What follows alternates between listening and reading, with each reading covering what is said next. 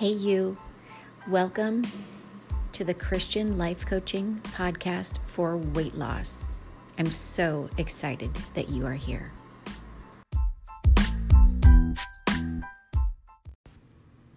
All right, so welcome to episode number nine. I this one comes from the archives of my journal, and I just cannot wait to share it with you because it's something that it's something that I would have given anything to have had a mentor or a Christian life coach for weight loss to have shared with me so long ago. I mean, what if this is the thought? What if someone had shared with me the thought that my weight loss journey might have been part of a bigger blessing that God was intending for me? What if somebody had said that to me long ago? And what if somebody is in your ear right now on a Christian life coaching for weight loss podcast asking you, what if this weight loss journey right now is a part of a bigger blessing for you? Would that change how you're approaching everything? How would it change everything?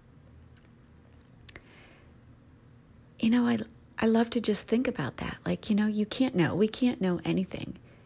But I see now in hindsight as I look back over my journey and over my experience that yeah, God let me God let me buy every single pair of those fat pants so that I would get bigger and bigger so that I would see how much more weak how much how much weaker I was as I stepped more and more into my willpower and how I was just going to supernaturally obey every single diet and work out every morning and do all the things and become who I w- intended for myself to become, leveraging the vision that I had on my vision board without any regard for God at all.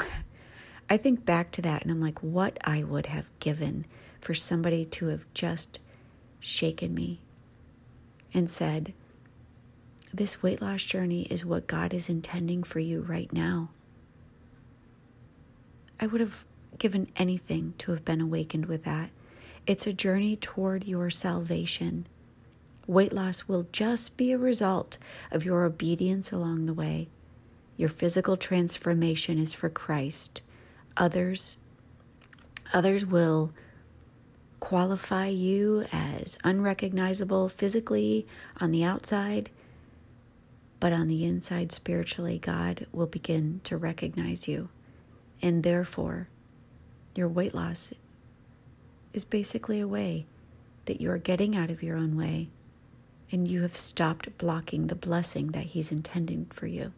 The blessing could be in another area of your life. So if this resonates with you, if you if you can feel these words permeating your soul right now as you think about this weight loss journey, being what God is intending for you right now because He has a majorly big blessing on the horizon.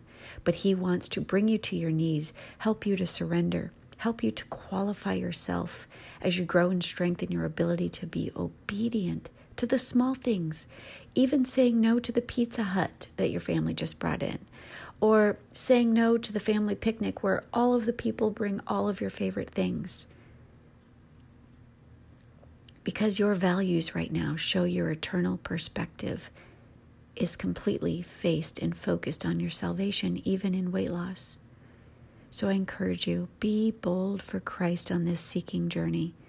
Bring honor to Him with your seeking through your obedience.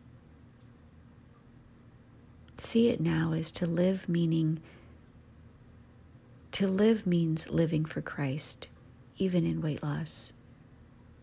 You can do all of these things because He is in you, strengthening you. Slay and crucify that willpower. Go to Him. There isn't anything so big that He can't resolve it. See this journey as what it is possibly all about. This weight loss is making you stronger right now. It's what God is intending for you right now. Stand up and pay attention to the lesson because you don't know yet how He needs this lesson to be learned so that you can be strengthened for the blessing that is on the near horizon. If I can do this, you can do it too.